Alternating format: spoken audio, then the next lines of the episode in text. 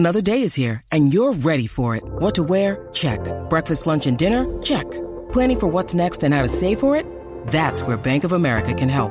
For your financial to-dos, Bank of America has experts ready to help get you closer to your goals.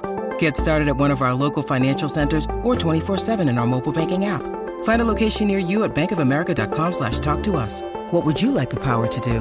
Mobile banking requires downloading the app and is only available for select devices. Message and data rates may apply. Bank of America NA, member FDIC.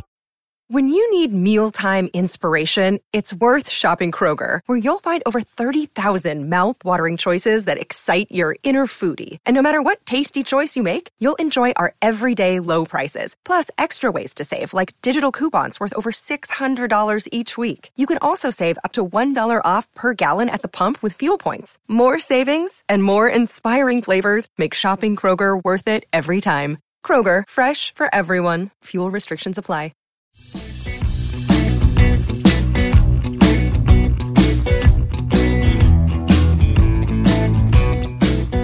So I decided that I'm going to go after the Monkees. So I found out Peter Tork was teaching music on the west side of Manhattan. So I invited him to one of my Happy Together shows. Here we come, walking down the street. We get the funniest looks from everyone we meet. Hey, we're the Monkees! I sold 28,000 tickets in Chicago. I sell 30,000 tickets in Detroit at Pine Knob. Cheer up, Sleepy G. Oh, what can it mean to a daydream believer and a homecoming queen? That was something that Rod heard. You know, it was the line. Da, da, da, da, da, da, da, da, da, that was the line. And Rod heard that.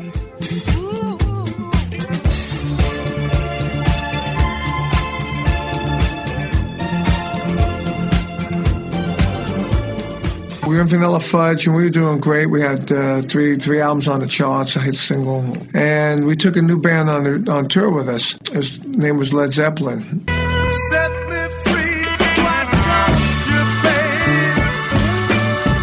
Get out my life, watch out, you babe. You really don't want me, just keep me hanging on.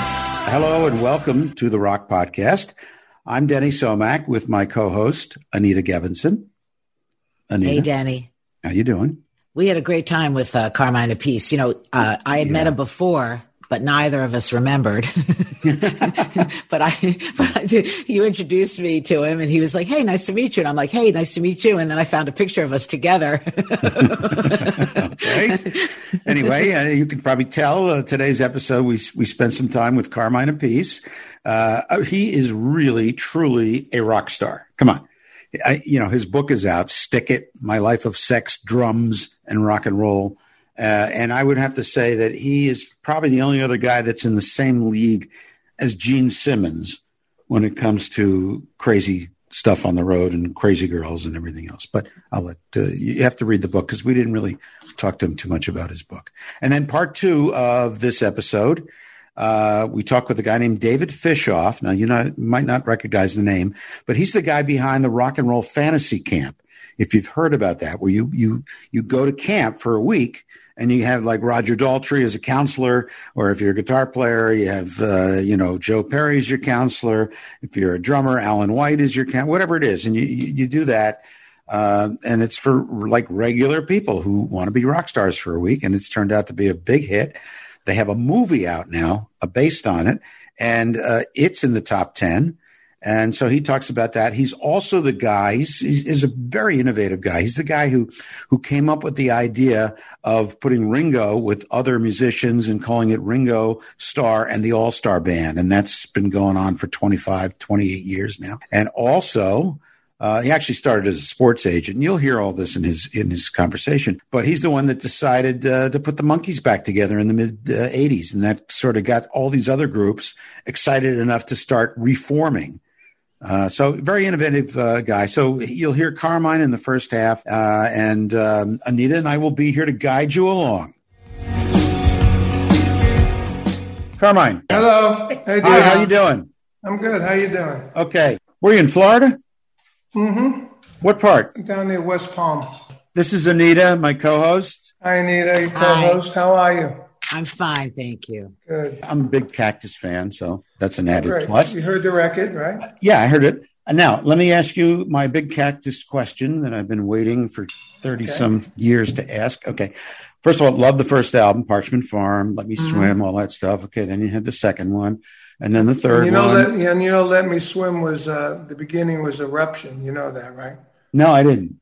Yeah, if you listen to the beginning of Let Me Swim and the beginning, and you listen to Eruption, it's an extended version of the intro to Let Me Swim. Mm. Okay. And the guys in Van Halen told me that when I first met him years ago. Great to know. Yeah. Okay. Anyway. Yeah. So then you do the live album. Then the band disappears. And then I was a DJ in upstate Pennsylvania. I got hired to MC this concert. And I had gotten the album for this band. It's Son of Cactus. What's with that? Oh. What's with that? Come on. Well, that's the Son of Cactus. That's what it was. What's the connection? Dwayne Hitchings was the connection. Right. He was my good buddy. He was in the Cactus band, the second Cactus band. Right. And Pete French, Dwayne Hitchings, Werner Fritsching, me and Tim. So when me and Tim went with BBA, Dwayne said, do you mind if I keep Cactus going? And we said, no, better keep it going than making it die. We did all that work to get it going. Yeah. So they did a deal on Atlantic. Right. And it was the Son of Cactus. Okay. Actually, it was a cool name. Yeah. I hadn't encountered that, but I was supposed to introduce them at this concert. And I thought, where's Carmine? Where's?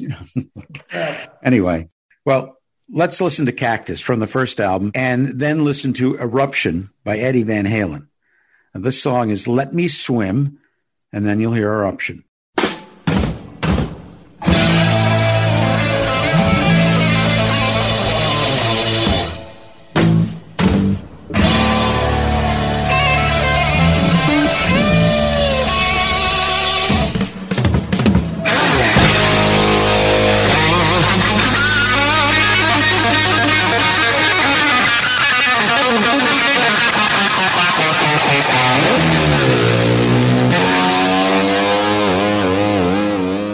Sounds like Carmine is right. They're the same. Yeah, but I'll tell you, I think that Eddie Van Halen was playing with the kind of passion that you play when you're paying homage to somebody rather than just ripping it off. Yeah. Do you agree? I agree. Okay.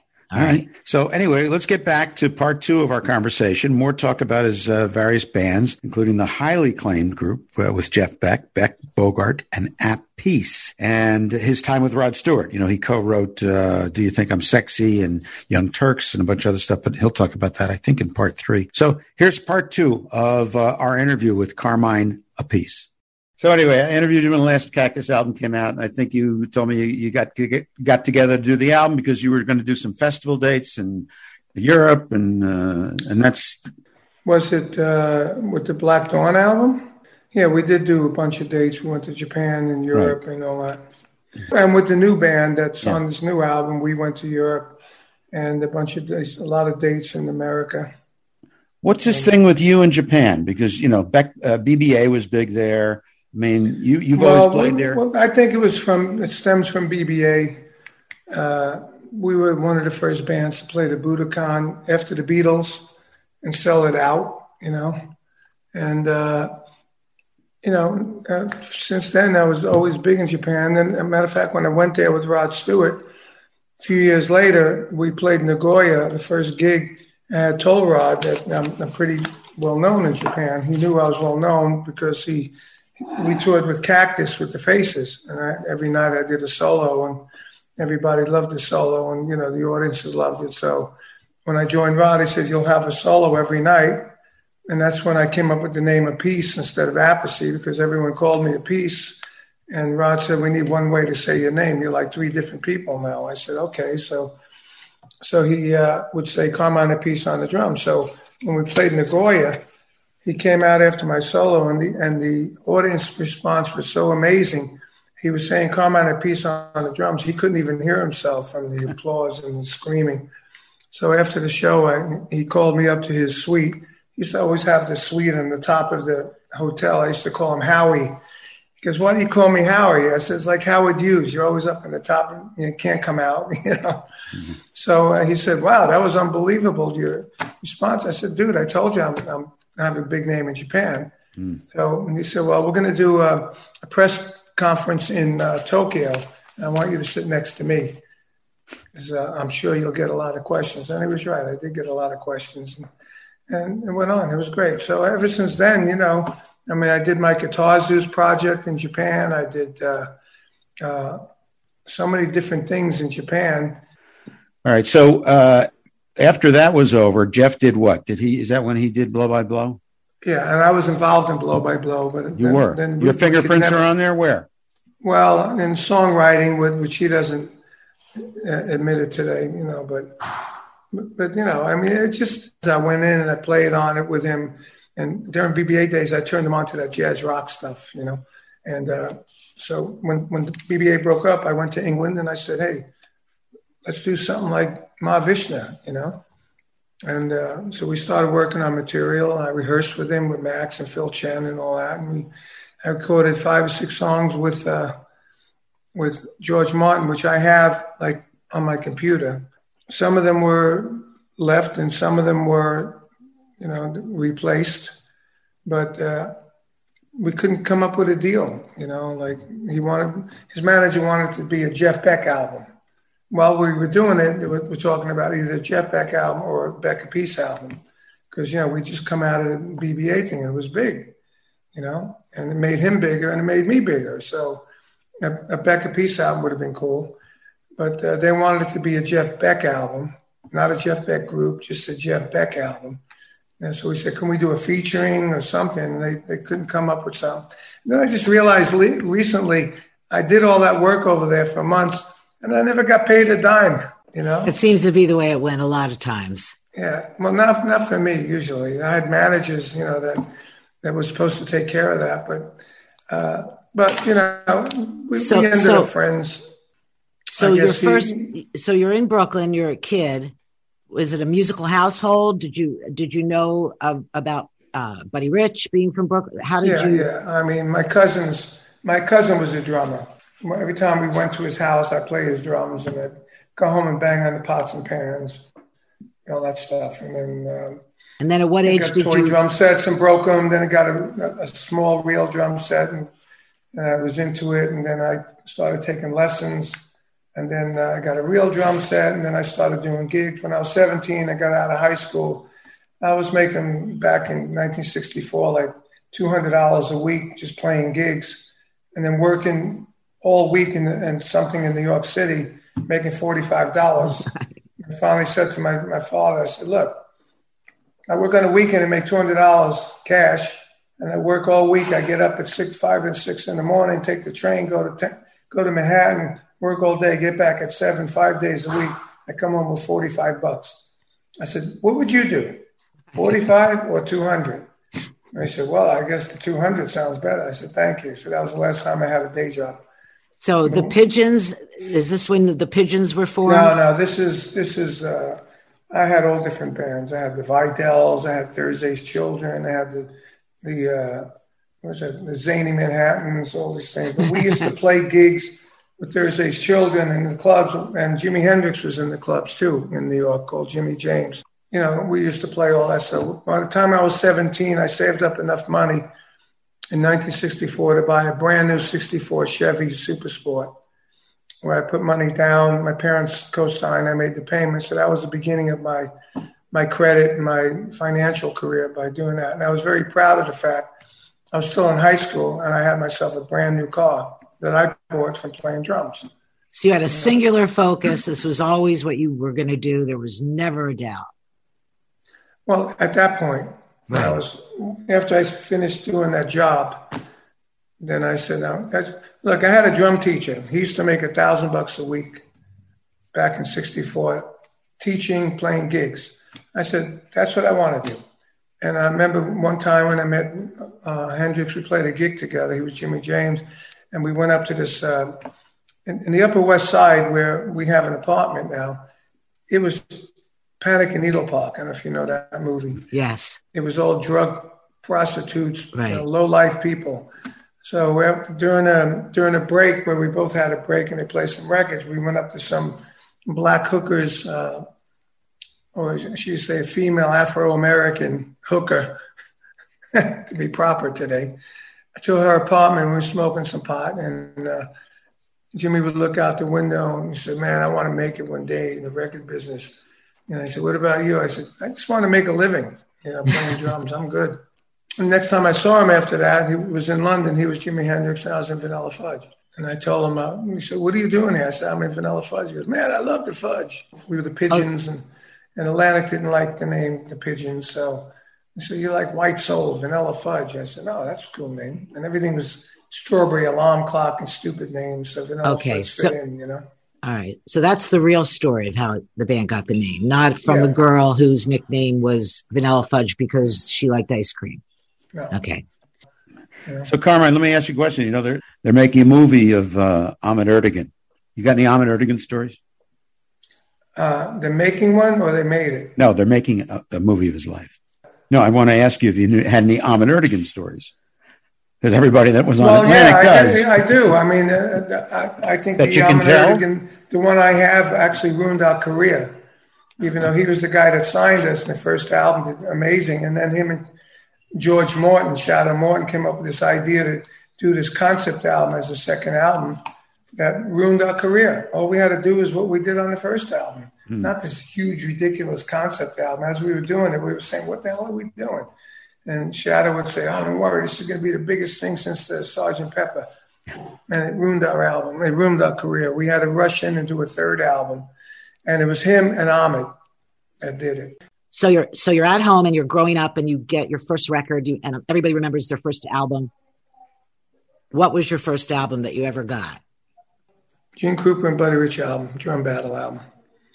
And everybody thinks I'm going to say the Beatles, or something like that. I thought the Beatles sucked back then, to tell you the truth. Based on?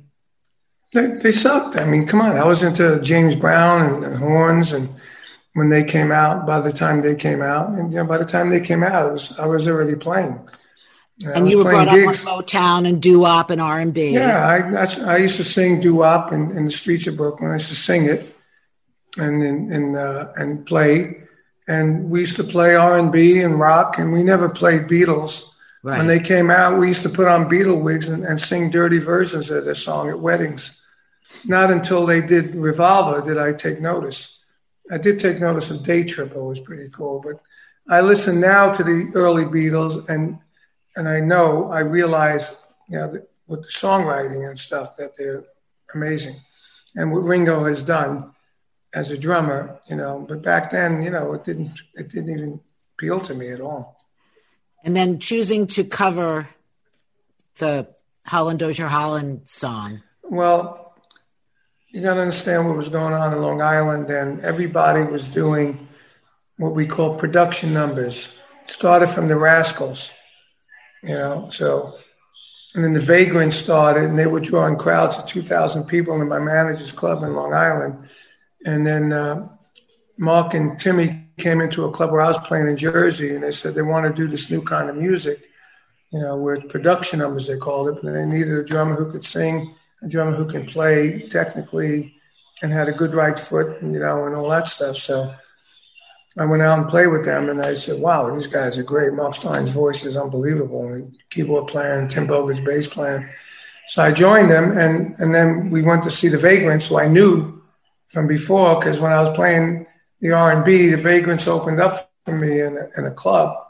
I had a big 6-piece band with horns and everything. We used to wear pinstripe suits and hair teased up and stuff. And the Vagrants opened up for us. And they looked like grungy Rolling Stones, They got big by doing these production numbers. And Leslie West used to sing like Respect, Slow Down. They did Satisfaction, Slow Down. So we started taking the concept, but then we took more of a concept of listening to the lyrics and try and match the lyrics to the music. So like You Keep Me Hanging On, when it was done like "Set Me Free, Why Don't You, Babe?" It was hurting lyrics, but it sounded like a party, happy song. So we took it down and gave it the emotion. So we did that with all the songs we did, and that was our concept. And we had four voices and four-part harmony. With the other bands in that era, only had maybe one voice, maybe another harmony. But we had the harmony, we had the playing, you know, we were the best of the musicians. And that song was a one-take mono. And we recorded, I read that. I would say 7.5 minutes that changed my life. So in this part, Carmine talks, again, we start with You Keep Me Hanging On because it was a hit twice. And then how Rod Stewart got caught when it was revealed that the song he co-wrote, Do You Think I'm Sexy, was stolen from a Brazilian musician, Jorge Ben. We get to the bottom of it. So here it is. Here's Carmine Appice, part 3. Well, it was a hit the first time, but a small hit. Right. You know, it started it off for us. And then... July, hit the charts July of 67. And I joined the band November 66. I always say to them, see, I joined the band. 9 months later, I had a record on the charts. You know, but we're working on a new track now called Stop in the Name of Love that has Tim on it. It's the last thing Tim ever recorded. And it's got the same kind of power and the same lyric concept. And we're going to try and release it on the same date that we released Hanging On in June. And if we do, it's going to be the 55th anniversary of the band releasing the first single with tribute to Tim and Mary Wilson. Is this the Supreme Fudge project? It will be. You know, right now it's just a single. Okay. If it goes well, then we'll do a whole album. Wow, that's great. That's great. I loved My World Is Empty on your reunion album. I liked it too. That was Jeff Beck on guitar. Right. JB Toad. Yeah. Yeah. I mean, we ended up being friends all through, you know, these times, you know, and even People Get Ready. I was involved in People Get Ready. So do you think? But of course I got no credit and I never got paid for that either. Yeah. Well, wait a minute. Let's, since we're talking song credits, Do You Think I'm Sexy? Now, what did you write? The music or the lyrics? No, I didn't write lyrics. Okay. So music. You wrote the music. So I wrote music. What happened with the Jorge Ben thing? Well, that was something that Rod heard. You know, it was the line. Da, da, da, da, da, da, da, da, da, that was the line.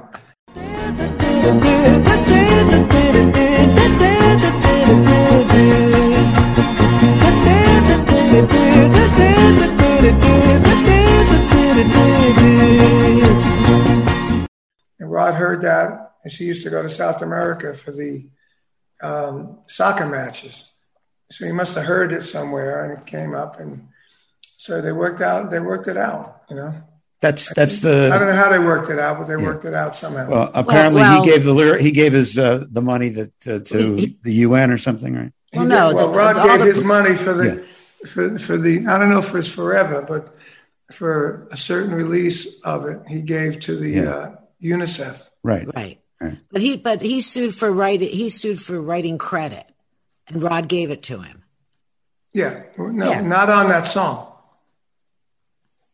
He worked out something else where he gave him credit for another song on the next album. Oh, okay. Oh, because it was already out and he couldn't do it. Yeah, it was done. It was already done. You know? Okay. So they figured what it would have. It was me, Rod, and my buddy Dwayne Hitchens, who was in Cactus, son of Cactus. Mm-hmm. You know, because he was the keyboard player that had a studio that I went to when I had the chord structures and everything. I said, "You'll make this sound better." And we presented Rob with a full demo of it, and he loved it, and that's how we got it. And Dwayne participated in some of the writing, so he got his share, which started his career off as a writer. He also wrote, we together wrote Young Turks, and then he wrote Infatuation with Rod and a couple other things, and Alice Cooper and all kinds of people. Because the Stones had put out Miss You, right? Right. And that was what Rod wanted.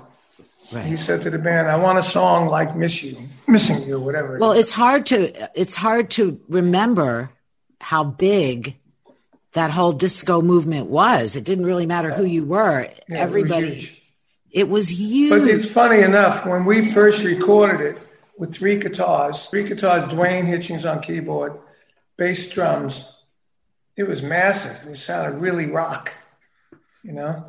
And then Tom Dowd said, "Okay, now let me do my thing." And he put Tom Scott on there. He put David Foster on there. He put an orchestra on there playing the line. He put Jim Cregan's wife, who was Linda Lewis, who was an English singer. Anyway, so Linda Lewis sang the high, like two octaves up of that line. So before you know it, instead of being on one big 24-track, we're on two 24-tracks filled up. So when you do that, the whole sound shrinks. And it sounded more disco-y rather than rock. But, you know, we were all a bit disappointed. And if you watch the video, like, I didn't even know the drum fills yet, you know, because, you know, we had just recorded it. And I never, you know, write anything down where I'm going to play exactly the same thing twice. Every take we did, the drum part was a little different. But when it came out and went to number one in so many countries, I was like flabbergasted. So was Rod. You know, I remember we were in Australia when it went to number one in America. He said, okay, our song's number one. We got to buy the band and crew dinner tonight. It cost $3,000. So I said, I didn't make a dime on it yet. You know, I'm putting out $1,500 for a dinner. And in the final part of our conversation, Carmine recounts his meeting with his idol, Buddy Rich. And all you have to do is go on YouTube, Buddy Rich, and Celebration is a good one to start. And if you just want to see why he's so many, not just Carmine's, but so many drummer and musicians. Oh, Carl idol. Palmer says the same thing. Yeah, just so go on YouTube and you won't believe it. It looks like it was done with special effects. So here's Carmine. So what do you remember about the Zeppelin tours?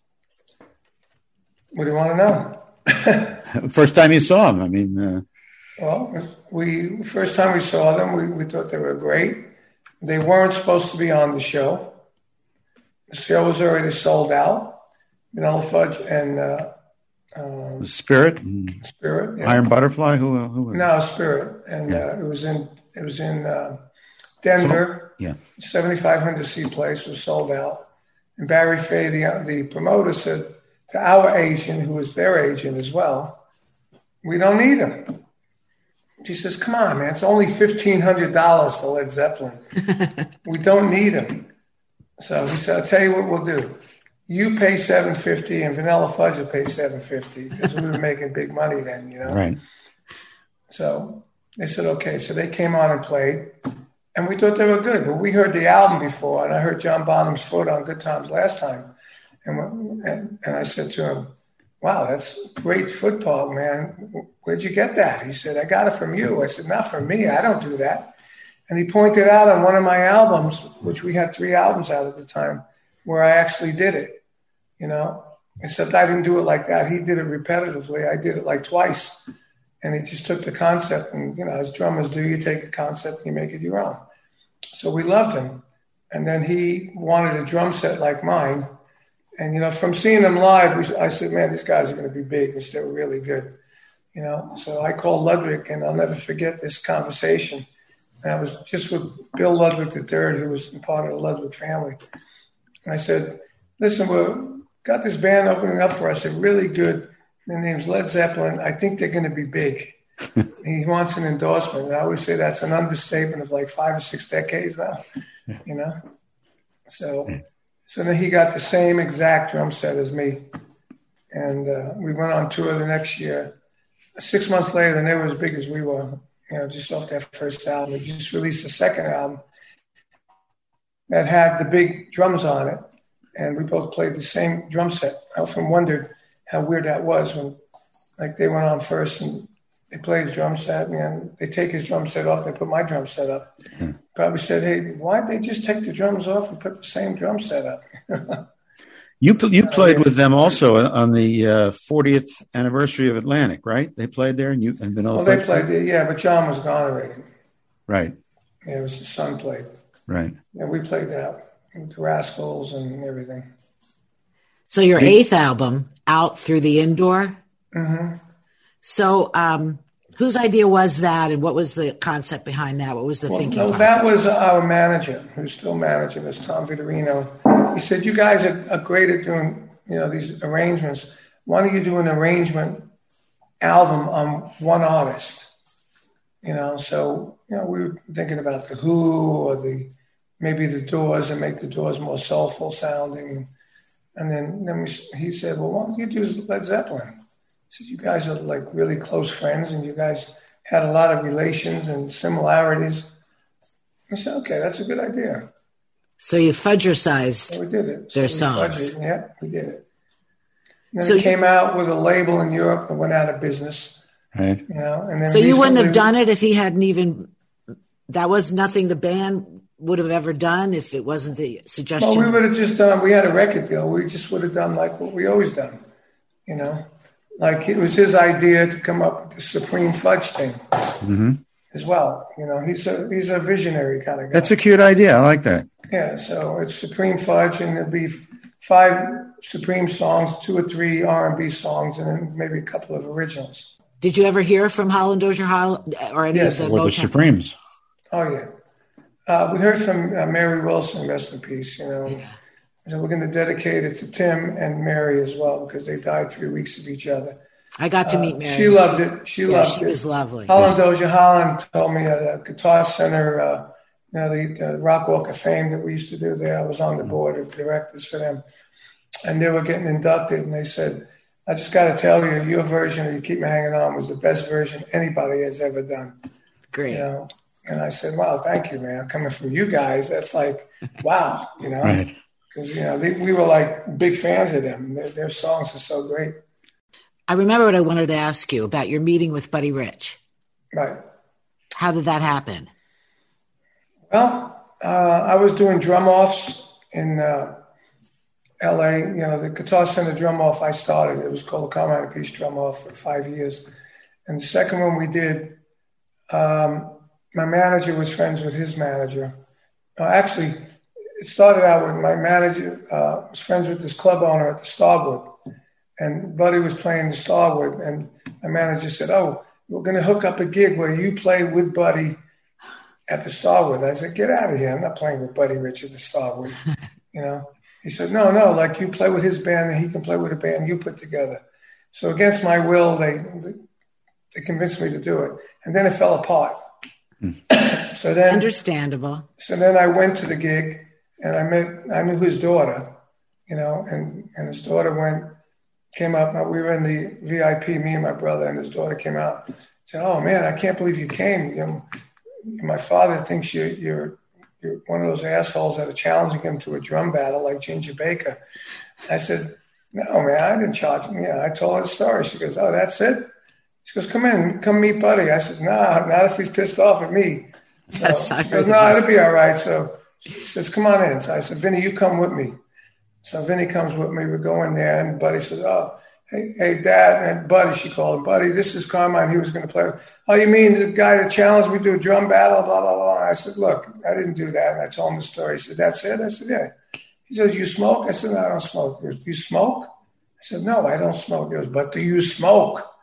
I said, what do you mean, pot? I said, yeah, I smoke pot. He goes, good. He reaches in his pocket and takes out a chocolate joint, and wrap joint, lights it up, takes it here, gives it to me. I take it here, I'm giving it to Vinny. I'm going, I can't believe this. I'm smoking a joint with Buddy Rich. And I give it to my brother. He's thinking the same thing.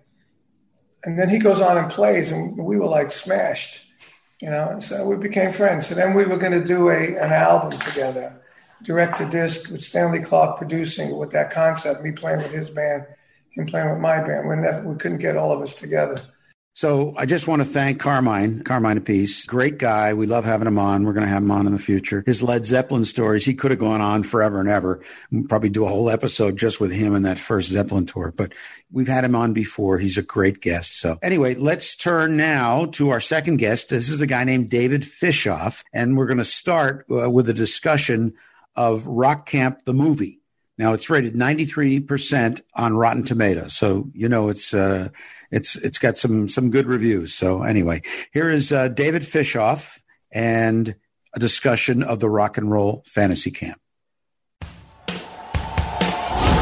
Artists love to give back. They realize their success is based on the fans. And that's how I came up with the idea of Rock and Roll Fantasy Camp. It's very easy. Forget where you came from. Once Roger started doing it, it opened up the door. Rock and Roll Fantasy Camp became part of pop culture. Just like that. Welcome to Rock and Roll Fantasy Camp. Woo! Okay, this person can play, this person can kind of play. You would have a 15-year-old kid playing drums and a dentist on guitar. If this band were a real band, it would be the weirdest band ever, but cool. A lot of really good players come through. One guitar player was shredding like a mother, and I'm thinking, what are you? He goes, I'm a doctor. I'm going, wow. I want every rock star to do what inspires them. I had to experience it. If Bob Dylan and Gene Simmons and Jimi Hendrix auditioned for The Voice, you think we'd make it? Oh, it's Valentine, this is Valentine. You think we'd make it? I see you playing, but get with him. It's great, huh? Paul Stanley, same. Reminded him of Buddy Miles. Hey, babe, I'm in the middle of a vocal thing. Ready? I'll call you back, okay? Looking forward to another good bashing of rock camp. I've reconnected with my joy of playing. I'm singing for the first time on stage. It's a very special thing. That moment, for me and for him, it's real. I can't think of a more fun thing to do. I mean, it's better than stamp collecting. Did you like the movie? Yes, I love the movie. So great. Let's talk about this movie. Okay, let's go.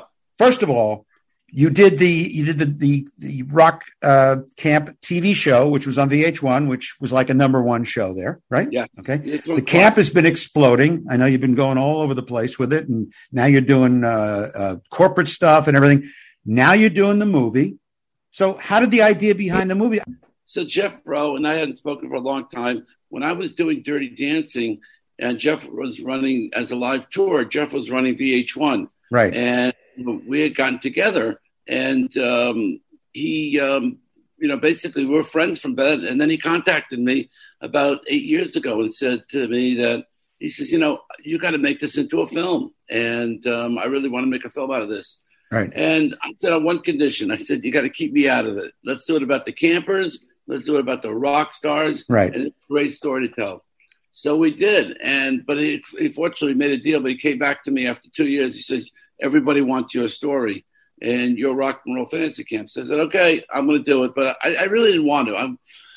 Denny, I did Ringo's tour for many years. And he always promoted, say, promote the other artists. So an interview would come in and would say, it's for Nils Lofgren. He would give an interview. They said, well, give it to Nils, give it to Joe Walsh. He always wanted to give it to everybody else. So I felt like, I wanted to really promote everybody. You're making all this stuff happen. So did it turn out the way you hoped it would have? Well, I have to tell you, after how many times you go to a film and you see a trailer, right, and then all of a sudden you go to the movie and you're so disappointed. The trailer's so amazing. Yeah. That's what Rock and Roll Fantasy Camp is. I can never make a movie or a trailer to tell you how amazing it is. So right. I'm so happy with the film. It did take 5 years. And I think what happened was when Doug Blush came in and he said, David, stay out of the kitchen and let me bake the cake. Right. That's when it turned around. So let's talk a little bit about the history, because I was at the original couple of camps that you had, and I thought it was brilliant and everything. And I watched the whole thing grow. What are you, 25 years in now? 25 years. Yeah, 25 years. And let me tell you something. It hasn't been an easy 25 years. We went through an economy going down. We also have the fear factor. Right. I mean, how many people, signed up for Jeff Beck and then right. – and said, I can't make it. I'll do the next one. Oh, boy. The biggest problem you have at Rock Camp is the fear factor. People are scared to come. And that's why I love the film so much, because I really wanted to show people not to be scared, that these rockers will really help you achieve right. your goal. And now you pivoted. You're doing master classes. That was brilliant. I kept wanting to find a way during COVID to relate to the campers, because mm-hmm. And I've always wanted to go online. So I've been really working on it for years and thinking maybe I could do lessons with these people. Maybe I can do, I could come up with different, ways to connect. And back in June, I said, let me try to do a masterclass. And I called Mark Farner and I said, would you do it? And Phil Cavallari. And they both said yes. And I have a great host. I have Britt Lightning from the band Vixen. Right. Really, really smart musician, and she's been hosting them, and we've done 160 of them. Wow. You know, you talk about a library, Denny. We've got a library of 160 masterclasses, and these aren't artists promoting a record. These are artists just giving information on what drove them, what was their passion. So, of the master classes, can you name me the top five popular ones, or the most instantly sold out? It's like you do label sold out when it's sold out. Okay, so Roger Daltrey, naturally, right? Desmond Child's masterclass was so brilliant on songwriting. Right. Yeah, he did great. Eddie Kramer on mixing music is a great one. Right. Joe Elliott, because he's so popular. Alice Cooper's done great. But, it's just been great to see all these artists connecting. And it's not a cameo. It's not a meet and greet. You're actually talking to these people for 60 minutes. We advertise, but they all turned out to be 2 hours. Alice said to me, I got nowhere to go. So keep asking questions. And the information that they have really given out, number one, passion. I mean, that's really the common denominator is they all have passion for their careers. And number two, the song. It's all about the song. So, you can have, it's really been interesting. Every night I get off the phone with Britt and I say, wow, I can't imagine what they said, what he said. And it's been really fun and exciting. And we're going to keep doing them after COVID too. How the guitar player lessons must be amazing for the guitarists. They're great for guitarists. You have, Marty Friedman from Japan and, he's playing away and, giving people and, I loved, for Judas Priest, the guitar Richie. He's somebody we're all going to play together, but we're going to trade licks. So, and they're trading licks. I'll play this lick. Let me hear your lick. And they all pull out the guitars, and they're fun. Tonight we have Gary Hoey. It should be amazing. Who else is coming up on the master classes? So we have Gary Hoey. We have Randy Bachman. Right. Great storyteller. One of the greatest. Great storyteller. I mean, his stories, he walked into my camp about 10 years ago. I was at Abbey Road Studios. I said, Randy, thank you for coming. He said, well, can I get everybody here and you speak to them? And he said, sure. And he, pulled out a guitar. I was mesmerized how he wrote those songs. So he's coming. He's going to do a 2-part series. Doug Blush, who directed the film, is going to tell people how to do their own documentaries and be able to guarantee that at the end of 4 classes, you can enter a film in a film festival. Eddie Kramer is going to mix 6 songs live. You're going to be able to watch Eddie Kramer in action and talking to you why he's doing, hearing. So, and then Joe Elliott's going to come back and do a class, and Styx is going to do a class. And, these artists have been doing these classes, and they've been donating the money to different charities or to their crews. Some of your favorite moments in the movie. Yeah, my favorite moments in the movie, there's so many of them. I think he captured everything. By the way, it could have been 4 hours. You know how they make movies. Everything's on the floor, on the cutting floor. I thought Gene Simmons, brilliant in the things he says, how down to earth he is. Same thing with Paul Stanley. I mean, Paul Stanley. So Paul Stanley telling the artist, you could have been Miles Davis. You drum like him, right? And he's choking up. Sammy Hagar, who basically gives away and says, "Hey, you guys think we know what we're talking about doing on stage here?"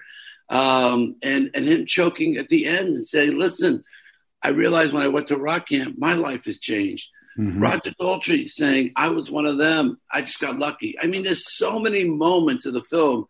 I can't tell you that so many people have said that. They keep watching it over and over again because they want to capture things. And that was Doug Blush. He did an amazing job. And, we're 93% on Rotten Tomatoes, which is, quite exciting. Now, of all the people that you've had over the years, who was the toughest and who still haven't you gotten?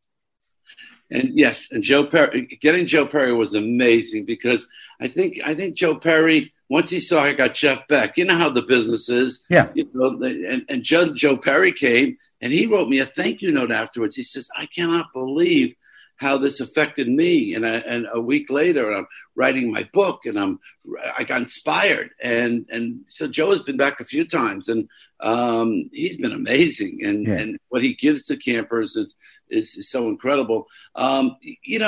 Listen, the late Peter Tork, he was tough. He called me up and said, David, I want to do a camp. And I said, okay, Peter, but it's a lot of work. And then he said to me, I can do it. And he came, and it was really hard for him because, meeting the fans and, just being on top of them. But in the end, he pulled it off. I would say the ones I want to get, I love that Mick and Keith did The Simpsons, so that's great. Right. My ultimate would be a Paul McCartney. My ultimate would be, any of the Rolling Stones. You had Bill Wyman. What was that like? Bill Wyman. Wow. Bill Wyman was amazing. I asked him to come for 2-3 hours. He came for 12, and he didn't want to leave. And it was 6 o'clock. He was there since 9 o'clock in the morning, and it was like 7 o'clock. And I wanted to. It was Friday. So then he'll understand. Right, yeah, right. It was Sabbath. I wanted to go for the Sabbath.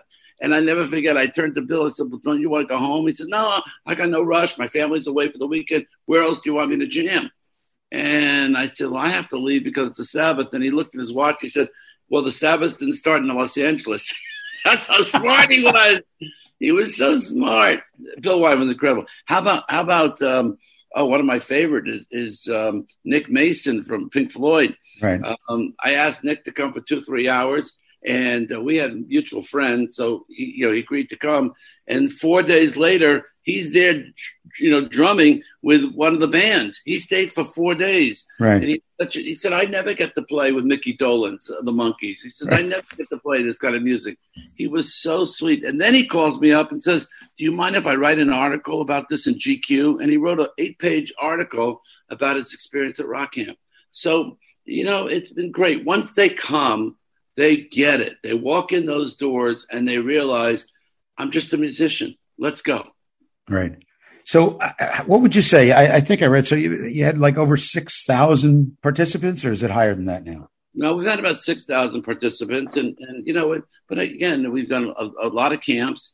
We're going to continue it. I'm going to try to do I want to go on tour with it to do 1-day camps. Because, I realize many people can't travel. They want to perform in front of their families. Right. I'm here in Florida now, trying to get, Florida, I think, is more open. So I want to try to get camps going in October, at least get 1 or 2 camps under my skin, and get them going. The Scorpions said they're going to do a camp for me, but then that'll be March in 2022. I think the big artists, the older artists, are a lot more hesitant to come out this year. And I think that's basically because they need a full arena to perform. Right. Well, if you get the Florida one together, let me know. We'll cover it live. Please, you have to come. All right, so let's. I will have to say, to me, the fun part, the key part in the film is seeing these 4 people and how their lives changed. That's Scott Keller from McKinsey is unbelievable, and he's become a great friend. They've all become good friends, but just to see how their lives have changed is just incredible. What's the repeat factor? How many people come back? Oh, well, that's the good news. The good news is. They come back. People tell me I'm in the cocaine business because once they taste Rock and Roll Fantasy Camp, they got to keep coming back. Right. And so they 50% come back at every camp the minute I go on sale. The 50% are signed up right away. The fun part is that how many of the artists have said to me, "David, you won't believe I saw this person in the front row. I see all your campers in the front row of my shows." And I say, why? Because you let them jam with you. So once they're not going to sit 2 rows or 5 rows back. They want to be on that stage with you. So they're all buying the front row tickets. And so many of them, have just gone on to make their best friends. As a Kip Winger tells me his best friends are from Rock Camp. They all do, even Sammy, even Steven Tyler. I mean, he walked away. His best friend at camp, was a gentleman. They fly in planes together now. So. Right. The relationship that these artists have made at camp has just been incredible. Now, is there any kind of average? I mean, you probably have a lot of executives, right? You get them now all ages. It really depends on the band. So I always do 1 or 2 kid bands because there's great musicians out there you want to give this opportunity to. And I don't operate kids if they, I want serious musicians. So that's Then you get them at, you know, ages 45 to 60, again, depending on the artist. Right. But, you know, if you get Tommy Lee, when he did the Bahamas, 50% were women. So I love it that you get, you know, I want to get more women into Rock and Roll Fantasy Camp. Nancy Wilson brings over 50% of women. Right. So, you know, we're thinking about doing some women's only camps too. And, you know, branching out now. You had Lita Ford, right? Recently? Oh, Lita Ford's amazing. Yeah, she's great. She's been a counselor. She's been a guest. She's been a tremendous guest at Rock Camp. So people will get a real idea if they see the movie, but if they decide they want to go, what do they do? I know they can download a sample itinerary. Where do people go? What's your website? First, get on my email blast, because that's really gives you all the information. Rockcamp.com. And rockcamp.com, it gives you all the information, the master classes that we're doing, that we're doing now. We'll give you notice when the new camps will start up. Hopefully, again, like I said, October in Florida, I will let you know. And the movie, Rock Camp, the movie, it's on Amazon, on Apple, it's on Fandango. It's all the platforms. Well, that's David Fishof. And Anita, do you have a rock fantasy, like going to band camp? I would do it under one condition. Only if, well, obviously it couldn't be both Donald Fagen and Walter Becker, because, you know, Walter's no longer with us. But if they could bring him back to life and Donald and Walter could perform at the band camp, and I could be one of Steely Dan's backup singers. That's my rock fantasy. Okay. I would love to be one of the Danettes. Okay. So we're going to get into part two of our conversation with David Fishof, and this is where he talks about getting the idea of putting the Monkees back together and putting them on tour, and what that's like. Well, you know, the Monkees, I can still remember. I mean, I'm making my Monkees 13-year-old girl face now, or maybe I was 15, but the Monkees, my first concert, you always remember your first. That's what they say. And it was in July of 1967 at the Philadelphia Convention Hall. I wore my bloomer dress. I don't know if people remember what a bloomer dress was. It was like a really short dress, but then you had matching pants. Oh, yes. That were like bloomers, because otherwise it'd be like you were in your underwear. Right. And my father drove me to the show and then came back and picked me up and just screamed my ass off the whole time.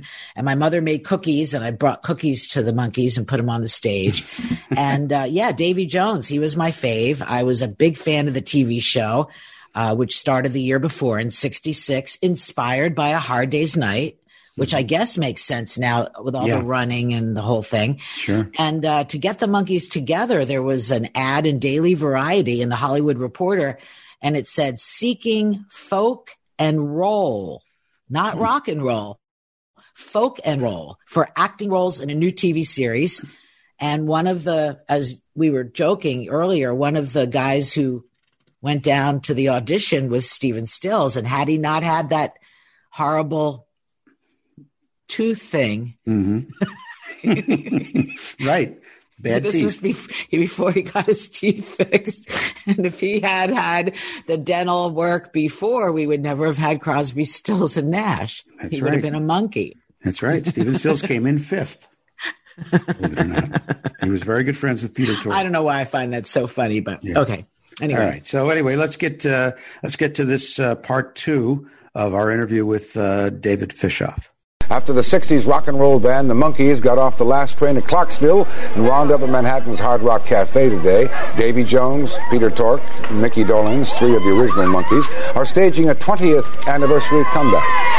It's something we're all looking forward to with, you know, great excitement. And it's fun. The Monkees was fun. It was about happy. There was nothing, as Mickey always says, it wasn't brain surgery. Of course, he's wrong about that. But the Monkees was a great fun time. The music was happy. And we have that same feeling as we go onto the stage now, even though we're all 20 years older. If you're wondering about the fourth member of the group, Michael Nesmith, well, as you can see, he dropped in for the news conference, but the Monkees say he could not make it for their 4-month tour. The Monkees play in Atlantic City this Friday, then they'll be back in New York for 2 concerts, July 16th and July 27th. Three guys who don't monkey around are Peter, Mickey, and Davey. The Monkees are back on the charts and out on a 4-month tour, and they told us how it feels. No, I'm scared to death! Whereas I am cool, calm, and collected. Made your reservation, don't be slow.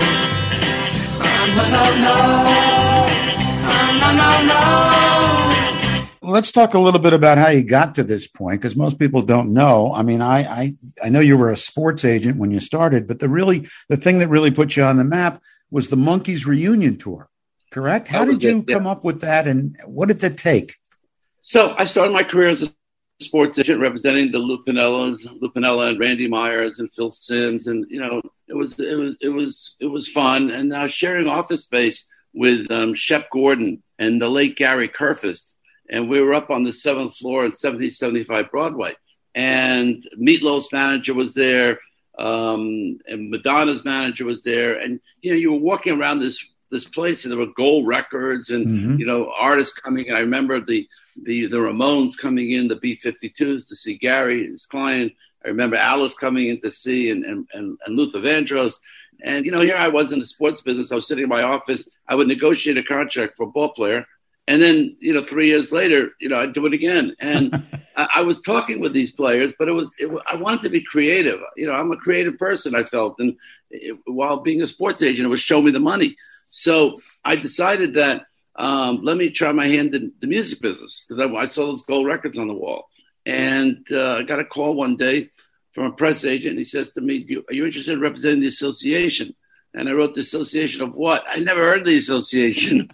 So he says, well, they're looking for a manager in their music band from the 60s.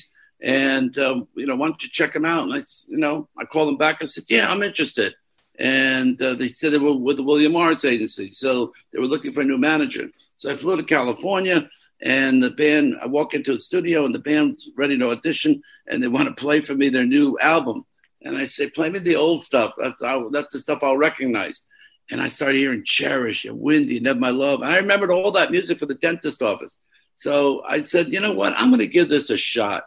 Let me try the music business. And I was honest with them. And I said, I'll do my best. I know the agents at William Morris because I do book corporates.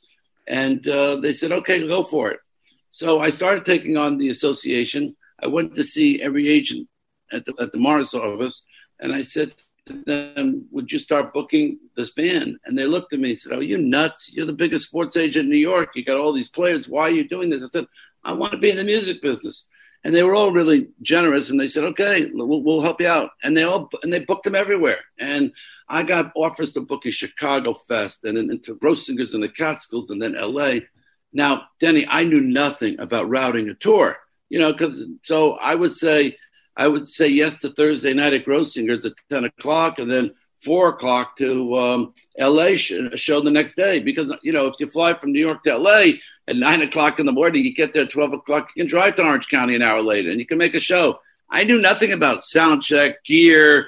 I just, and every time I called the band, I said, hey, would you, should I take this gig? And they would say to me, you're the manager. It's your job. So we, there's 7 in the band. They couldn't agree. So I said yes to everything because also Eastern Airlines had this special. You could fly all around the United States for $499, unlimited. So I figured you could go here, there, anywhere. And now I did not realize that when I finally did get a good booking from Chicago to Detroit, you had to go Chicago, Atlanta into Detroit. You always have to be through a hub. Well, anyways, I booked this tour. I looked at the band. I said, I got you $1 million. And they said, how do you expect us to do this? Well, they did it. Now, at the end of the tour, they lost all this money. I couldn't understand. They needed so many drugs to keep them going through the tour that they blew all the money. But every band started seeing the association working everywhere. So I got a call from the Turtles. I got a call from Gary Puck and Union Gap. I got a call from Spanky and our gang. And they said, will you represent us? Will you represent us? So I took on all these bands, and that's when I created the Happy Together Tour. In 1984, I came up with the idea of putting them all in a package and booked 15 shows through William Morris. And the shows started selling because people, I only told the bands to play hit songs. the movie The Big Chill came out. And when the movie The Big Chill came out, everybody was into nostalgia music. So back then, you got one great review in AP. We sold out every show. And that year, we continued doing the tour for 125 shows.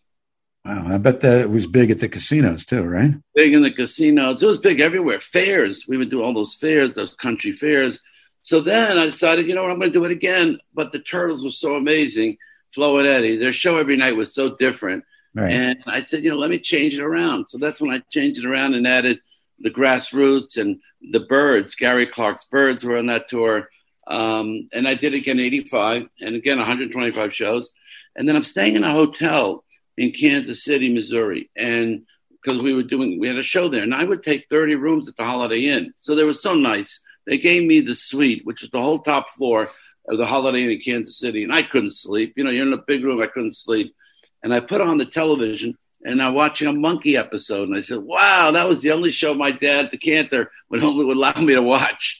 And I said, so I saw the Monkees, and I remember the Monkees. So I decided that I'm going to go after the Monkees. So I found out Peter Tork was teaching music on the west side of Manhattan. So I invited him to one of my Happy Together shows. And I said to him, can we put the Monkees back together? And he said to me, you know, we don't even own our name. And he says, but I'll take it as Meet Davy, and I'll take it to Meet Mickey.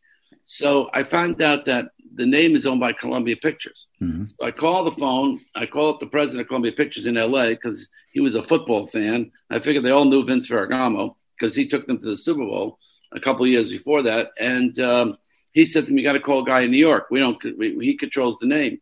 So the guy from New York said to me, take me to a Yankee game. So I take him to a Yankee game. And we're sitting at the Yankee game, and he says to me, what do you want to buy this Monkey's name for? No one's bought in 20 years. I said, you know what? I just want to buy it for a year just to see, put them on an oldies tour, and let's see what happens. So he gave me a very cheap price, and because no one had touched in 20 years. Now I got the Monkees. I put the Grassroots. I took Gary Puckett, the Union Gap, and I take, Herman Hermits. I brought the Herman Hermits without Peter Coon. And I'm ready to go on sale. And unbeknownst to me, I'm on the 7th floor, 7075 Broadway. On the 8th floor and 9th floor at the new fledgling network called MTV. And I'm going up and down the stairs with Bob Pittman and all the other executives. And I turned to them, and you know, they would say hi to me. Most of them gave me a nasty look because the Giants would lose a football game. And everybody in New York, when the Giants lost and Phil Simms muffed the game, you know, they blame it on me because, you know, who knows what they bet. So I got a call, and someone said, did you know MTV is doing the Monkees 24 hours? And I said, no. So I run upstairs to Bob Pittman, and I say, hi, Mr. Pittman, I'm David Fisher. Oh, yeah, you're the sports agent. Sit down. What are you here for? And I said, well, I have an idea. I'm doing the Monkees on tour, and I thought maybe I heard you guys are doing, can we do something together? He says, I'll make a deal with you. You promote the Monkees on MTV to help build my new fledging network, MTV. That's what he called it, my new fledging network. And I'll promote your tour on TV.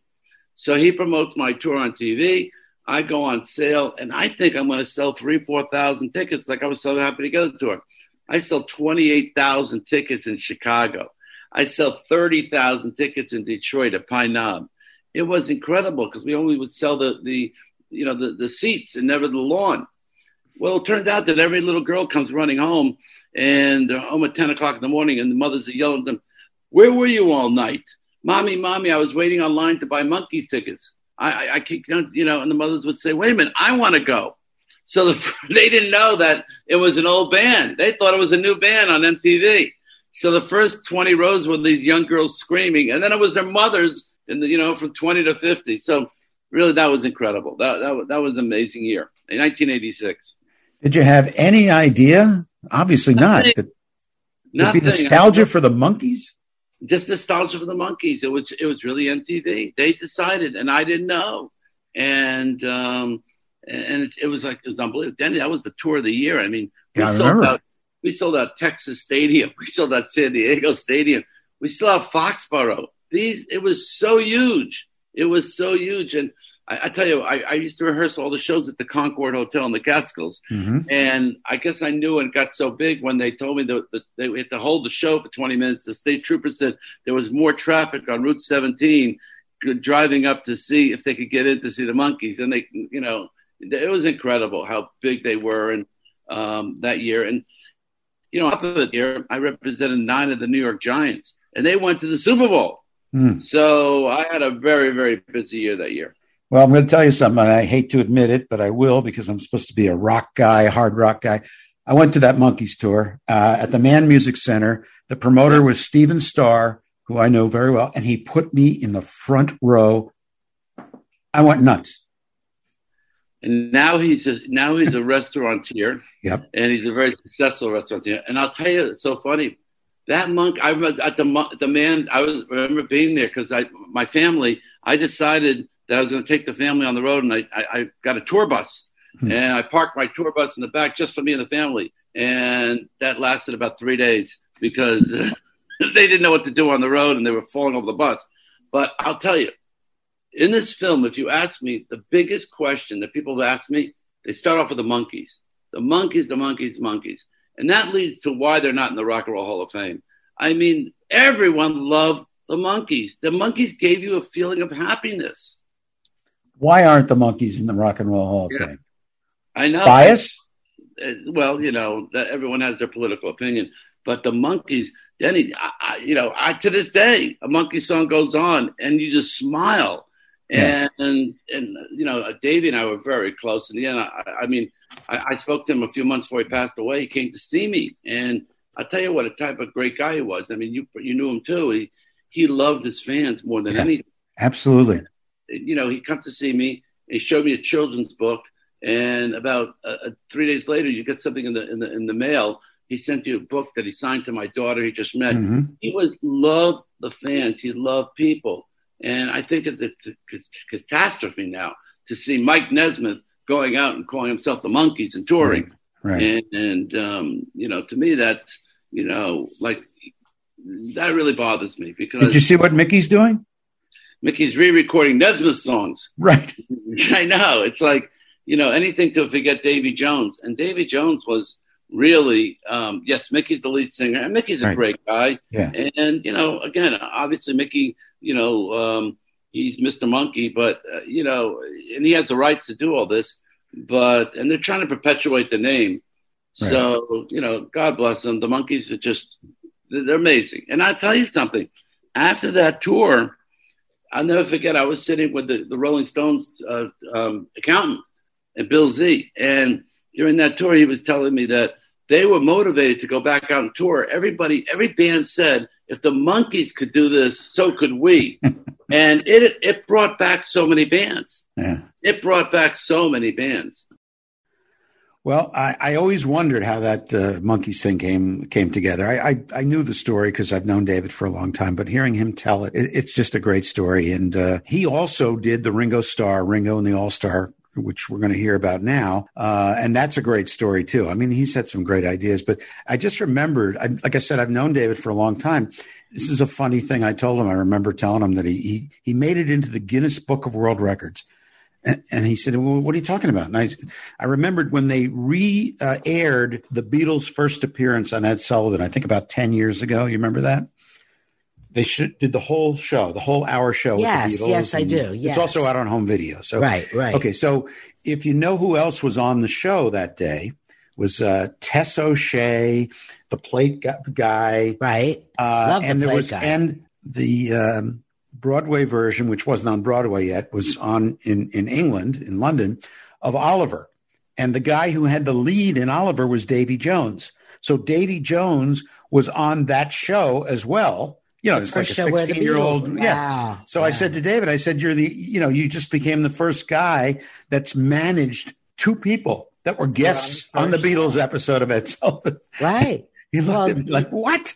Well, I don't think anybody remembers anything that happened in their own lives before they saw the Beatles. So how would they, you know, all I remember is Sorry Girls, He's Married. And I remember turning. Davy Jones remembers it. He remembers it. But well, sure he does. Yeah. But I remember I looked at my mother and I was like, he's married. And my mother's like, you can like him anyway.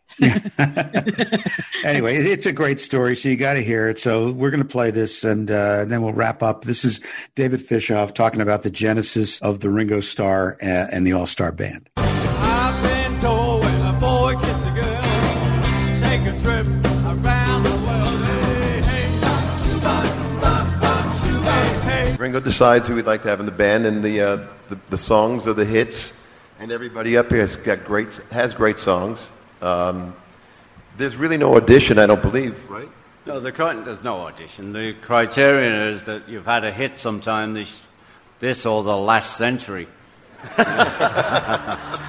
And I think, I need a keyboard, I need guitar, and we need a bass player, and we need someone wacky on the far end. And, you know, that's how I put it together, really. I mean, there's a lot of management sending names of musicians. I feel some musicians mention it. And I just have to sit there in the end and say, well, I think that would be a great combination for Ringo and the All-Stars. And then you know, everyone's contacted, and then we meet up here, and I don't know if it's going to work the day before we get here, but so far, for the last 23 years, it's worked.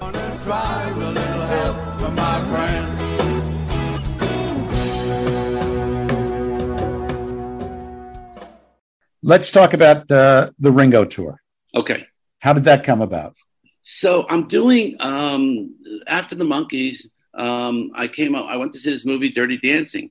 And I said, wow, that reminded me of the Catskills. Why don't I take these dancers and put them on the road with Bill Medley and Eric Carmen, and I'll create a Dirty Dancing live tour. And no one had ever taken a movie out before. Right. So I called my friend Dennis Arfa, who represents probably the best agent in our business to this day. And I said, Dennis, I have this idea to do it, and you represent Eric Carmen. And so we worked together. I said, come on, be my partner. Let's do this. So we did this. And the business model was I would go get a corporate sponsor. Back in those days, the way the business was, I'd find a corporate sponsor who would be interested in putting their name to the tour. And we'd give them tickets. They would get meet and greets. They would get everything and all the corporate access and their name everywhere. And then I would sign the artist to X amount of shows, X amount of weeks. Go to an agency like William Morris. In this case, went to Dennis's agency, and he would book the tour, and we would book as many shows as we could book. Well, the president of Pepsi was so thrilled that how Dirty Dancing did great for them, and because Mountain Dew was the corporate sponsor, he came to me and he said, "Hey, we want you to put together a tour for us. It's the 25th anniversary of the Pepsi generation." So I came to him with some different ideas, and one of the ideas I came to him was, how about I try to get Ringo Starr and put him on the road with an all-star band. And I went back to him, and he said, I love it. Let's do it. And he says, and he gave me a lot of money, and he said, but I want to be a partner. So before you take any money, I want to split it with you. But at least I had a $1 million offer. So I took the $1 million offer, and I wrote a letter to Ringo Starr. And he had took about 3-4 months to respond. His lawyer called me up and said, you got to come to England and meet him, and you'll pitch your idea. So I went to England, and I remember back then we didn't have cell phones. So I was stuck in my room waiting for a week, because I was waiting for that phone call when I'm going to come to meet him. So I bought every Beatle book possible to read in case he asked me a question. And I just studied. So he didn't ask me one question, but I just read and read and read and read. And I walked into his office, and his wife was there, Barbara. And I said, this is my concept, my idea. And I played him a commercial, like it's coming live in concert, Ringo and the All-Star Band. And I wanted him to feel what it sound like. Mm. And I brought him an ad for a newspaper ad. And they said, I was thinking the same thing. And then we talked about some artists, and about a week or two later, his lawyer called me and said he agreed to the deal, and that's how I put that together. Well, there's been, I think, 14 different lineups right over the years. And some of the people, I tried to pick the ones that you probably didn't know or whatever, but Dr. John, who knew, Slash, of course, Zach Starkey was in the band, Bonnie Raitt, Stevie Nicks, from the E Street Band, Clarence, Max, and Nils, and even Bruce played one show. And I tried to find this somewhere, but I found no recording of this anywhere. He performed Get Back with Billy Preston, who, if you remember, was on the original. So that would have been, something really to see, but I can't find that anywhere. But and that's just tip of the iceberg. If you want to read a who's who of the musicians that played with Ringo, your mouth will drop open. It's really quite a list. Yeah. Anyway, I'd like to thank David Fishof. You can get more information by going to his website, rockandrollfantasycamp.com. Go see the movie. You'll have a good time with that. And when the rock camps, David told me, well, you heard him say that, when the rock camps start going back in person, because right now, of course, they're doing them online, Anita and I are going to go, and we're going to cover it live. So we're going to have all the counselors on, and it should be a good time. So anyway, thanks for for stopping by. If you feel like getting in touch with us, we're at all the usual places. We're on Facebook, Twitter, Instagram. Send us an email if you want, hello@therockpodcast.com. And I think I got everything in there. Anita, until next time. Okay, see you then.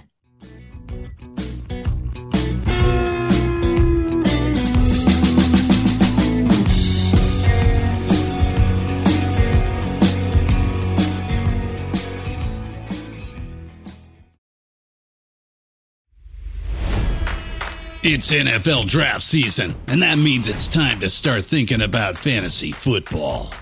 FantasyPoints.com features industry-leading experts and prognosticators using proprietary hand-charted data to help you score more fantasy points. FantasyPoints.com is the place to go for whatever kind of fantasy football you play. Whether you play fantasy football, daily fantasy sports, or do a little bit of everything, Fantasy Points has the meticulously researched content to guide you to victory.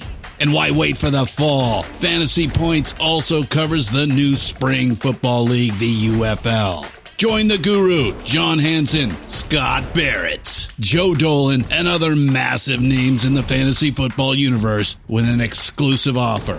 Use code Pantheon for 15% off any Fantasy Points package, including the all-in package, with access to every article, tool, and data nugget that Fantasy Points has to offer. That's fantasypoints.com and code Pantheon for 15% off at Fantasy Points. Fantasypoints.com. Code Pantheon. Score more fantasy points.